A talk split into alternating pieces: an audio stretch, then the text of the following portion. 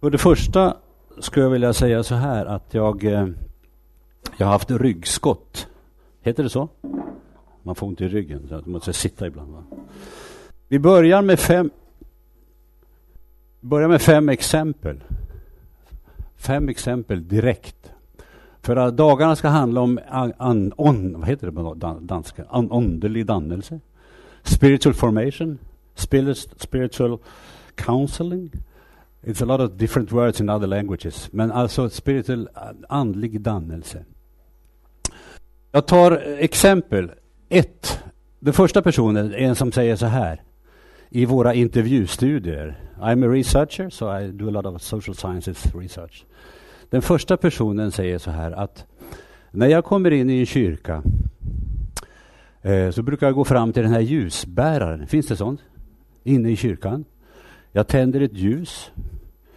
Jag, jag brukar stå stilla vid den här eh, ljusbäraren. Eh, jag tycker det är underbart att stå där därför att jag tänker på mamma som dog för några år sedan. Jag känner mig omsluten av något stort, något heligt, något mäktigt. Det är underbart att stå längst bak i kyrkan. Men för mig räcker det. Jag tror inte ett dugg på Jesus. I don't care about theology. Jag är inte intresserad av präster. Jag ställer mig längst bak. Jag känner mig omsluten av stort, något heligt, något gudomligt. Jag är religiös på mitt sätt. Du får gärna vara det på ditt sätt. Ett. Två. Det är en person som säger så här. Att i min ficka, lomme, vad heter det? Så har jag en liten hårlock en lock som jag tog av min son när han var tre år. Och ibland när jag står vid bankomaten, har ni det här? Så brukar jag titta på den där hårlocken. För frågar du mig om vad som är heligt, vad som är andligt, vad som är okränkbart i mitt liv, så är det kärleken till barnen. Och den här lilla locken som jag har i min plånbok, den representerar, represent, den presentgör för mig via metaforen lock något som är heligt. Barnen. Jag älskar dem, men jag kan inte tro på dem. Tre. I Sverige brukar man säga A, B, 3. Tre. Tre, det, det, är en person som säger här. När jag går fram till, kyrk, eh, till altaret. Prästen säger, i den natt då Herren Jesus Kristus blev förrådd tog han ett bröd. Säger ni så? Bröt det gav åt lärjungarna och sa tag och ät. Jag faller på knä. Så säger trean här att eh, detta är tillvarons omfalos. Detta är tillvarons centrum. Jag känner mig omsluten av en gudomlig realitet som kan intervenera i tillvaron. Gud är inte en andlig kraft utan Gud är en person. Detta är centrum i mitt liv. Jag lever av, genom, i Kristus. Jag är troende. Kristus troende. Jag är inte intresserad av religion, jag är troende. Så att säga. Och eh, fyran, det är en person som säger så här, jag är så avundsjuk, jalu. Heter det så? I'm jealous. Jag är så avundsjuk på de som är så glada i sin tro. De är så härligt frälsta. Jesus lever i deras hjärta. Underbart för dem, men jag känner inte detta. Mitt problem är att jag erfar inte det som kyrkan talar om. Det tycker jag som själv är intresserad av depressivitet, religiositet i relation till depressiv är det så? Depression? DSM-3. Bipolära psykoser sysslar man med. De som tappar sin upplevelse av den gudomliga närvaron. Men det är alltså en, en fjärde. Och den sista. This is just to make you a little bit nervous. Eh, den sista, det är en person som du kanske gillar, och jag. Det är en person som säger att jag älskar... För mig är CD-spelaren, eller Spotify, min tids altare. Jag lever genom musiken, för det är inget språk. Inget språk, not too much talking. Utan det är en erfarenhet av att via musiken, Keith Jarrett, om ni älskar jazz, Arvo Pärt, Johann Sebastian Bach, Erbarme dich, så upplever jag Guds närvaro, eller en andlig närvaro. Men teologi, kristen tro, rättfärdiggörelse, heter det så? Eh, synd, nåd, bot, doesn't make sense. För mig älskar jag musiken. That's my spirituality. Fem exempel. Jag tar det därför att jag känner mig som amerikansk evangelist. De går så här. men jag var just i USA, de går hela tiden. Så. Um, jo, jag tar de här fem exemplen eh, för att starta med, för att skapa en slags preliminär bild av temat som jag tänkte. Förstår ni vad jag säger? Thank you. jag var opponent för Truls Nörage. Känner han Truls? Eh, vad heter Truls? Många år sedan. Jag förstod ingenting vad han sa. So we turned into English.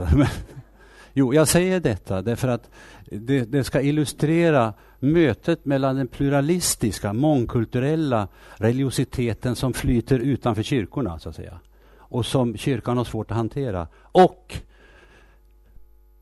Verbi Divini Minister, den som är förvaltare av farmakon Athanasion, odödlighetens läkemedel. Så som förvaltare av Guds hemligheter, så må man anse oss. Andra Korintierbrevet 2. Jag tycker det är så intressant just att man är förvaltare av Guds mysterium. Och i mötet mellan detta att vara kyrka, att vara kristen, att vara präst och den förvirrade kulturen. Jag är professor så jag ramlar. Eh, tänkte jag vi skulle tala om. Eh, de franska, now I start. De franska arbetarprästerna eh, de brukar säga, säga så här att man ska skilja på tre saker. Se, se, voir, titta, bedöma Alltså reflektera och bedöma. Heter det bedöma?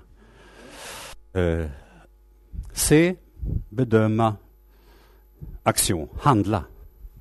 Göra någonting. Va? Eh, min fru, min kone heter det. Min fru. Hon är läkare. Hon säger vi måste hålla isär undersökning, diagnos, terapi. Terapi är diakoni och pastoralteologi och sånt här. Va? Vad jag som forskare sysslar med är väldigt mycket det här. Se, försöka tydliggöra. Det är därför vi gör sådana intervjustudier. Sysslar med yin och yang och jung och hela detta ni vet. Ja, men hur förhåller sig det till neognosticism så att säga? Va? Det är ju jätteintressant teologiskt. Hur ska vi se psykoanalytisk teoribildning? Är detta en slags försåtlig indirekt metafysik inbyggt i begreppet överjag? Sådana här saker sysslar jag med. Och därför så tänkte jag göra så här att en god föreläsare ska ju först säga vad man har tänkt att säga. Sen ska man säga vad man har att säga. Och när man har sagt vad man har att säga ska man säga vad man har sagt. Det har vi lärt oss på kurs i pedagogik. Jag tänkte att vi håller på idag fram till 12 och imorgon ett, ett, ett par timmar tror jag.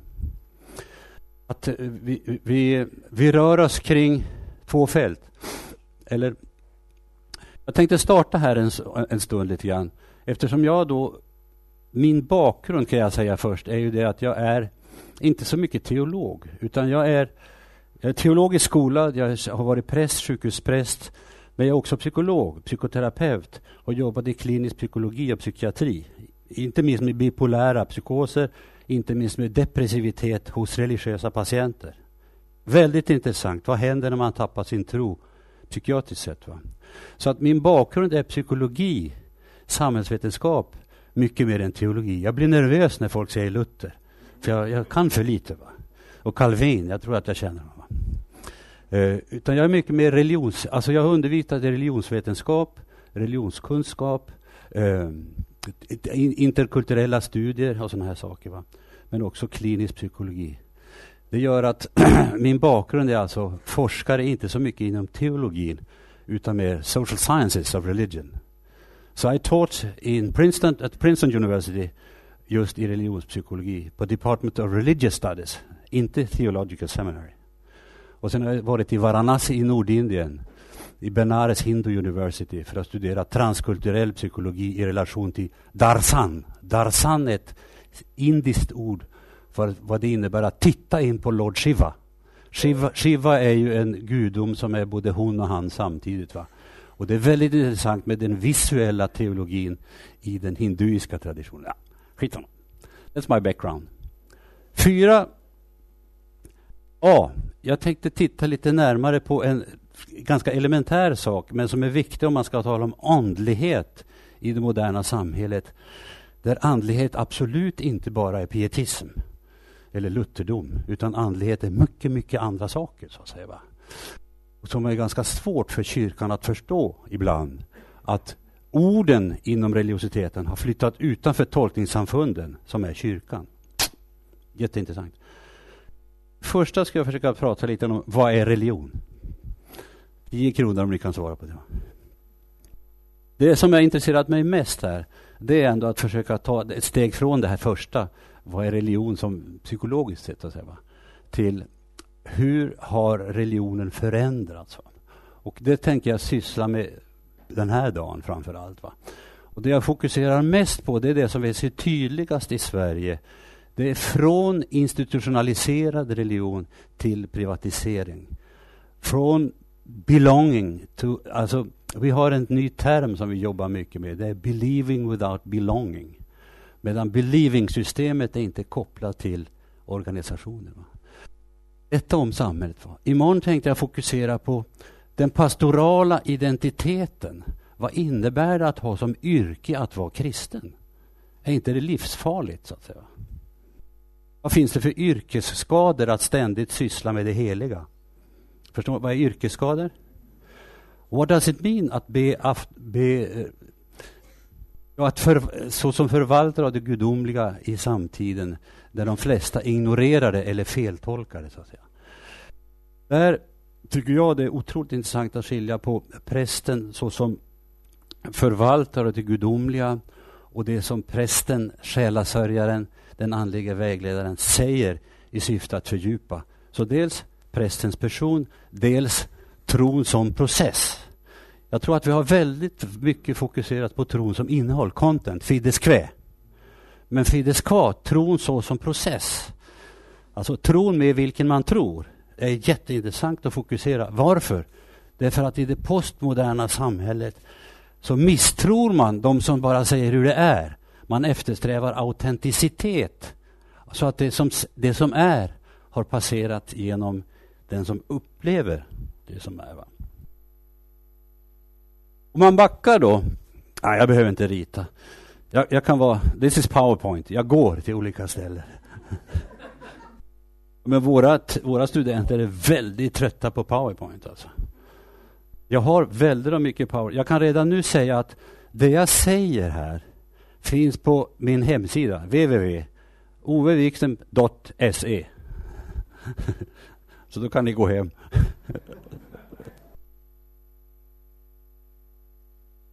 Eh. I min tjänst när vi ska studera religion, observera det, jag sysslar inte bara med kristendom. I mitt klassrum finns det muslimer, kristna, judar, new age, satanister, ja, former satanister i alla fall, eh, journalister.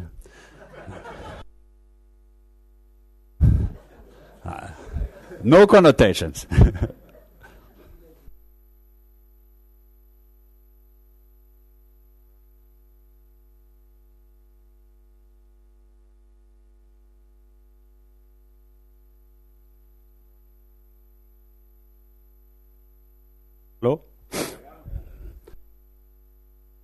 Jo, det betyder alltså att jag, jag eh, hela tiden måste tala så att en sekulär, en ateist, en agnostiker förstår vad jag säger.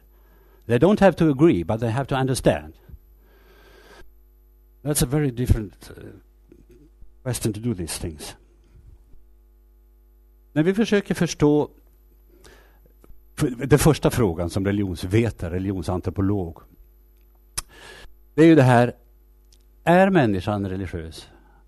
Eller blir människan religiös? Den ena säger att människan har ett religiöst anlag. Det finns som en grundläggande disposition hos människan ett behov av att relatera sig till någon extern realitet. Och den är lika viktig som sexualitet, aggressivitet, socialitet. Så finns det ett behov av Alltså, religion kommer inifrån, läggs utåt på Shiva, på Allah, på Kristus, på Maria, på Jesus. Men det finns ett grundläggande behov som så att säga, ligger in i oss. Det är ett sätt att tänka. Eh, de andra säger nej, nej, nej. nej. En människa blir inte kristen i japanska landsbygden. Varför det? Därför att det finns ingen föreställningsvärld om Jesus. Man måste ha ett språk. Så, att säga. så människan blir religiös på grundval av socialisation. Det är en inlärningsfenomen. På västlandet, eller i Norrland exempelvis, har den lågkyrkliga väckelsen gått fram. Det betyder att är man född uppe i Norrland och har kommit in i existentiella frågor så får man ett språk som tolkar ens livserfarenhet med hjälp av den språkliga värld som ligger i den kulturen. Är. Så människan blir religiös på grundval av att man fokuseras in i en kristen föreställningsvärld, judisk föreställningsvärld. Är, blir. Tittar man på den här är-varianten, och det här är viktigt när man ska tala om andlighet, så att säga. För det här går ju tillbaks till, ja det, är ju till, det går ju till Platon egentligen. Va? Men tänker man bara förenklat. Säg till om jag pratar för fort förresten. Ja. Jag ser att ni lyssnar fortfarande.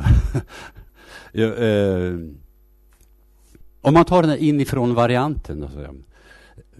Jag jobbar ihop med evolutionsbiologer Evolution, som diskuterar vad är det för evolutionärt värde med att ty sig till en föreställningsvärld som är metafysisk. Va? Idéhistoriskt är det tillbaka till gamle Schleiermacher egentligen. Va? Alltså, eh, religiositeten är en fylung, det är en känsla av att relatera sig till. Det är en relationsterm. En känsla av att jag relaterar mig till någonting som är absolut. Det absoluta men i grunden är det människans inre upplevelsevärld. Det här tog då Rudolf Otto, kommer du ihåg det? Rudolf Otto, Das Heilige, på 1900-talet början. Tog upp alltså, ja visst, religiositeten, här gäller också han, transkulturellt, interreligiöst, är fortfarande ett behov, ett behov hos människan av att det är en feeling, det är en känsla av att relatera sig. Men han kvalificerade så att säga den hel, andliga upplevelsen till, till det heliga. Som här är viktigt när vi ska tala om liturgin så småningom. Men det heliga hos, hos honom är ju, det är väldigt diskuterat. Men han skulle säga att det är en trikotomi. Alltså jag relaterar mig till det heliga. Men det heliga är tre delkomponenter så att säga. Eh, fascinans, eh, man fascineras, man attraheras av, man dras in i det heliga rummet. När man kommer till en stupa i Indien, när man kommer in i en judisk synagoga, när man går in i, i, i Sankt Markuskyrkan i, i, i vadå? Venedig, va? Venezia, va? Så det är många som talar om att det är en djup fascination. Eh, eh, samtidigt så är det i den heliga upplevelsen inte bara fascination emotionellt mening, utan det är också tremor. Fascinans tremor. Man, tremor? Vad heter det? Darra, heter det på svenska. Mm? Beva. Bäva, Be, beva ja. I, I love this country. Fascinations, bävan, gå bort ifrån mig, jag är en syndig människa, ta skorna av dina fötter. Alla muslimer, reningsriter innan man närmar sig Allah. Varför? Därför att Gud är fascinans, man fascineras, men man repellerar också inför det heliga. Och det som är det viktigaste, som jag ska återkomma till sen, det är ju i, i helhetsupplevelsen, givet att den kommer inifrån, så att säga. Det är att den fascinas, tremendum och mysterium. Ibland vänder man på det här. Mysterium, tremendum, fascinosum. Och det sista är nog så intressant.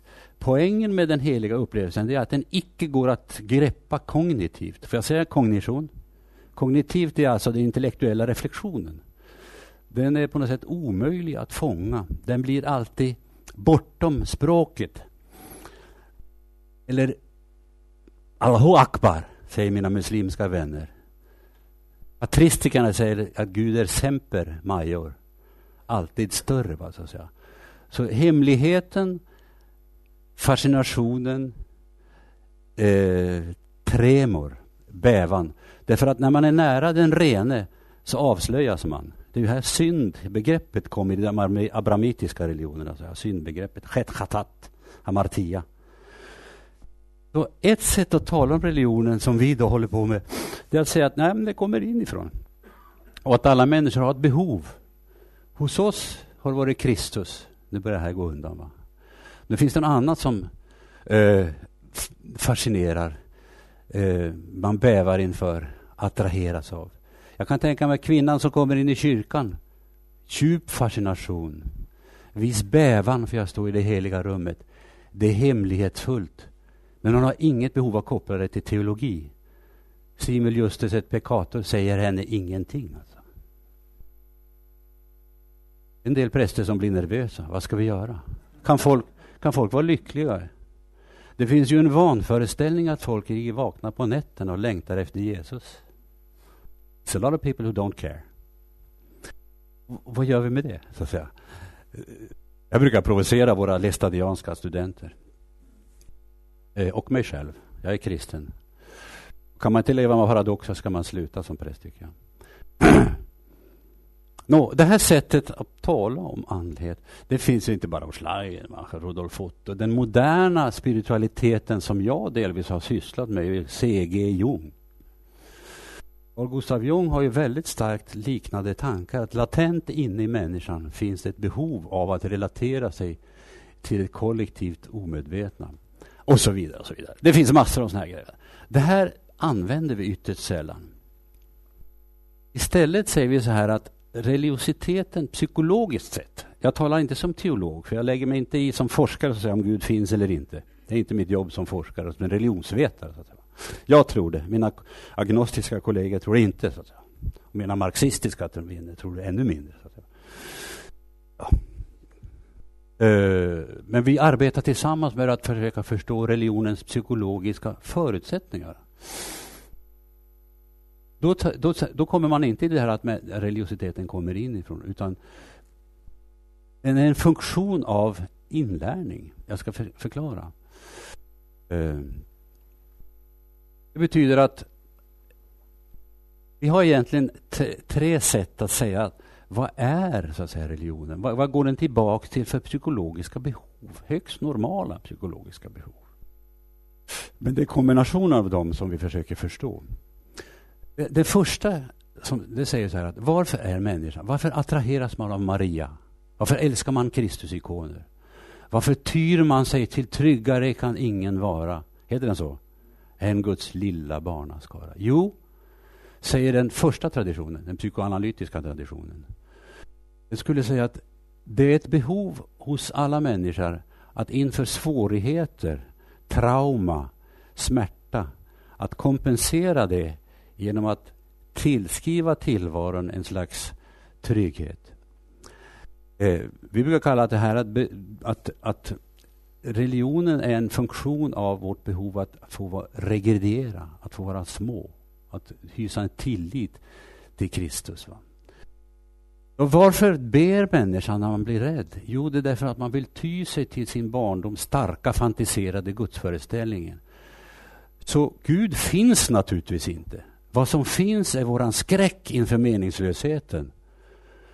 Och för att kompensera den så skapar man Maria, bodhisattva, Kristus, eh, yin och yang och jung. Hela det, vet det här. Tarotkorten, alla möjliga sätt för att försöka härbärgera ångesten inför meningslösheten. Ett sätt att tala om religion det är alltså att det affektivt beror på behov av kompensation. Så gudstron är en funktion av människans tendens att tillskriva tillvaron en slags föräldrafunktion. Gud ser mig, Gud älskar mig. Halleluja. Jag brukar sluta för att störa studenterna lite grann. Och så tar vi rast. För för många är det ganska tru, heter det hotfullt. What is that? Threatening? Tror Ja, det är lite hotfullt så att säga. Att höra en intrapsykologisk förklaring på religionen. Men det här är ju Lucretius. Det här är ju Marx det är Weber, det är Freud och så vidare. Det är en lång, stark religionskritisk diskussion. Men när jag pratar med psykologer, psykoanalytiker, alltså många, så finns väldigt många som säger just detta. Ja, men självklart, religionen har en funktion. Det alla blir glada. Men det betyder inte att den är sann. Folk blir lika glada av sagor. Ett sätt att tala om religionen, det är affektivt. Va? Det andra är kognitivt. Varför, varför har människan en slags religiositet? Jo, det är för att man vill tillskriva, att, attribuera, tillskriva tillvaron en slags mening. Man vill få en slags mening över varför man är här. Och religionen tillhandahåll, tillhandahåller ett meningssystem kring de existentiella grundgåtorna. Tomheten inför döden exempelvis. Skuldens realitet. Lidandets gåta. Alltså en massa frågor som är terapiresistenta. Heter det så på danska? Jag tror, jag tror själv att det finns terapiresistenta åter, threats i tillvaron som just religionen har en förmåga att herbergera genom sina språk. Ni hör att jag inte är teolog just nu. Jag, är, jag sysslar som forskare med det här. Va? Så det andra sättet, det första är affektivt. Man blir det för att man har känslomässigt behov av att ty sig till det här.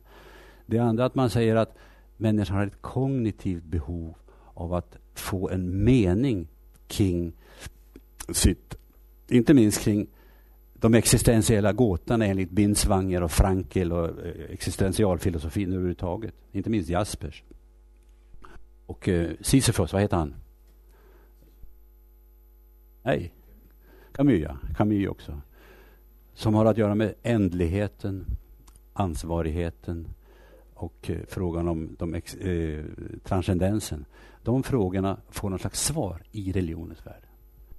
Tredje sätt att förstå psykologiskt varför människan blir religiös, det är inte alls att det kommer inifrån, utan det är vårt behov av, att, av tillhörighet.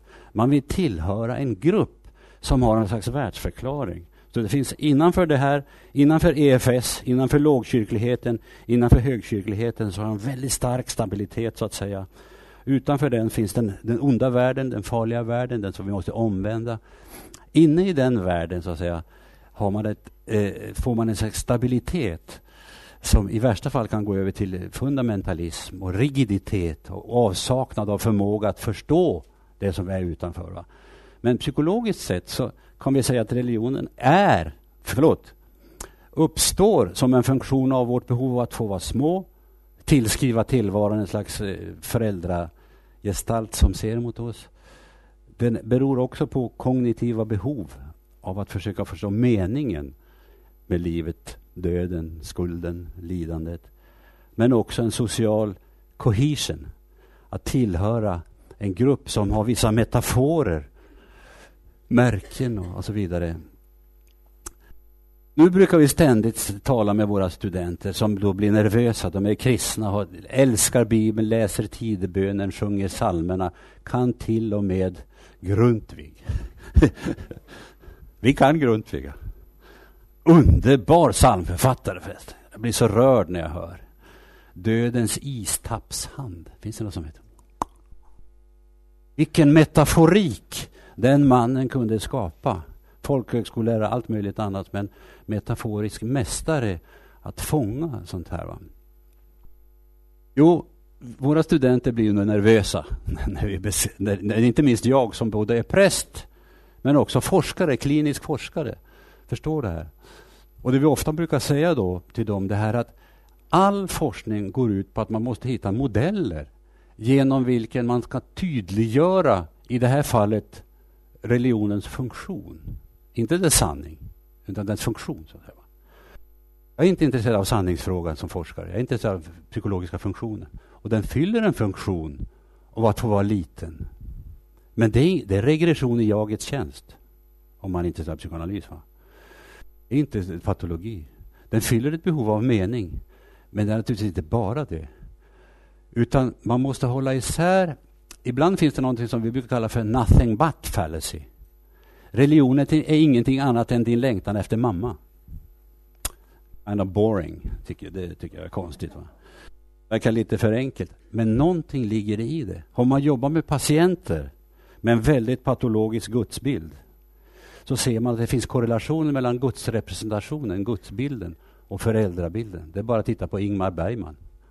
det är bara att läsa. Det finns massa intressant litteratur om relationen mellan gudsbild och föräldragestalt. En aggressiv föräldragestalt projiceras ofta över på, på gudsbilden så att man har bra nytta av det. Men Gud är naturligtvis något helt annat än nothing but. Det här emotionella, nothing but. Kognitiva, nothing but. Utan eh, så därför ska jag sluta med att säga det att vi skiljer mycket starkt mellan vad ska vi kalla det, den metodologiska reduktionen och den ontologiska reduktionen, om ni vill ha lite filosofi. Metodologiskt måste vi som forskare reducera informanternas berättelser om sina religiösa upplevelser till någonting. Va? Ett sätt att reducera det är att vi tittar med hjälp av ett psykologiskt språk. Men det betyder inte att Gud skulle vara bara detsamma som det psykologiska språket. Das ist Wissenschaftsaberglaube. Das ist was anderes alltså. Och jag är inte scientist. Jag är inte Wissenschaftsaberglaube. Utan jag nyttjar de vetenskapliga teorierna för att försöka förstå religionens funktion är hjälpbegrepp så att säga. Men de är inte totalförklaringar. Va? Så den ontologiska frågan går inte att försvara, besvara genom att beskriva religionens funktion. Inte heller det andra. Eh, så summa, när jag studerar religion och andlighet så, så har vi väldigt mycket nytta av de här grundläggande begreppen som, kom, som kommer ifrån den vanliga psykologin. Varför jag säger det här det är därför att jag är både klinisk psykolog och jobbar behavior sciences jag vet inte, ja, tillsammans med samhällsvetare, neurologer, psykologer. Jag har jobbat och skrivit exempel om religion och terror. Alltså religion, fundamentalism, terror. Terror som ofta bygger på skapad skam. Skapad skamsituationer, underlägsenhetskänslor. Så får den som är underlägsen i Al-Qaida exempelvis, får ju väldigt brä bränsle av de religiösa föreställningarna i sina terrorhandlingar. Så mötet mellan psykologi och religion har väldigt fruktbara eh, sammanhang. Likadant när jag jobbar med en psykiater med en bipolär, bipolär endogen, vad heter, förr hette det endogena, du vet, bipolär mani, nedstämdhet, depressivitet, suicidalitet. Så småningom så går det så småningom bättre. Va? När man går neråt i, i stämningsläget och blir väldigt förtvivlad och då kommer ofta starka försyndelseidéer, heter det så? Försyndelseidéer. Så får ju de ofta bränsle av och blir färgade av patientens religiösa föreställningsvärld. Så att djupt, jag har ju varit med om, suttit bredvid djupt deprimerade människor som upplever sig ha gjort synden mot en helig ande. Exempelvis. Va? Som är bland det väst, värsta man kan tänka sig för en kristen människa. Men där detta delvis har lättat med hjälp av ECT-behandling. Vet ni vad ECT är? Electroconvulsive shock. Ja, eller SSRI-preparat att eh, tron kommer tillbaka på grundval av biokemi. Kind of mysterious. Är det den helige ande eller vad är det? Jag talar om bara nu, det är vikten av samarbete mellan social sciences, psykologi och teologi. Va? Eh, och det jag ser mycket mer, mycket, mycket mer tycker jag nu än för 10-15 år sedan. Därför tycker jag det är intressant att ni har en sån här dag. Det är att när jag startade och jobbade inom psykiatrin så, så, så fanns det biogen ångest. Så att säga. Transartärerna i hjärtat eh, slaggar ihop. Infarkt. Det är klart att kroppen reagerar med ångest. Men ångestens genes, ursprunget, är kopplat till en fysiologisk förändring. Det fanns psykogen, alltså en, en, en, en ångestreaktion som har att göra med inre konflikter. Det fanns sociologiska, alltså vissa stördes av att man levde i en patologisk familj exempelvis. Biogen ångest, psykogen ångest. Det fanns sociogen ångest. Va? Mer och mer ser jag nu, inte minst i den palliativa medicinen, inom suicidologi, självmords, heter det? självmordsforskning och så vidare, att de säger det räcker inte. Människan är inte bara biologi, inte bara psykologi, inte bara socialt nätverk. Utan det finns en existentiell sida i människan. En andlig sida om vi kan säga så. Där, de grund, där grundfrågorna finns kvar som ingen terapeut i världen kan hjälpa en med. Nämligen, varför är vi här? Varför måste jag dö? Och jag måste dö ensam, så att säga. Ingen kan hjälpa mig på andra sidan. Alltså de existentiella frågorna måste på något sätt A. Verbaliseras. B. Herbergeras med någon slags språkvärld. Va? Det tycker jag är nytt. Så att psykologin har förändrats. Att andlighet, religiositet kommer tillbaks. Inte minst nu när vi har väldigt mycket invandrare i Sverige så måste man ta hänsyn till etniciteten när man arbetar med trauma, sorg, nedstämdhet och så vidare. Det var psykologin. Paus. Då, då tar vi samhället sen. Hur länge?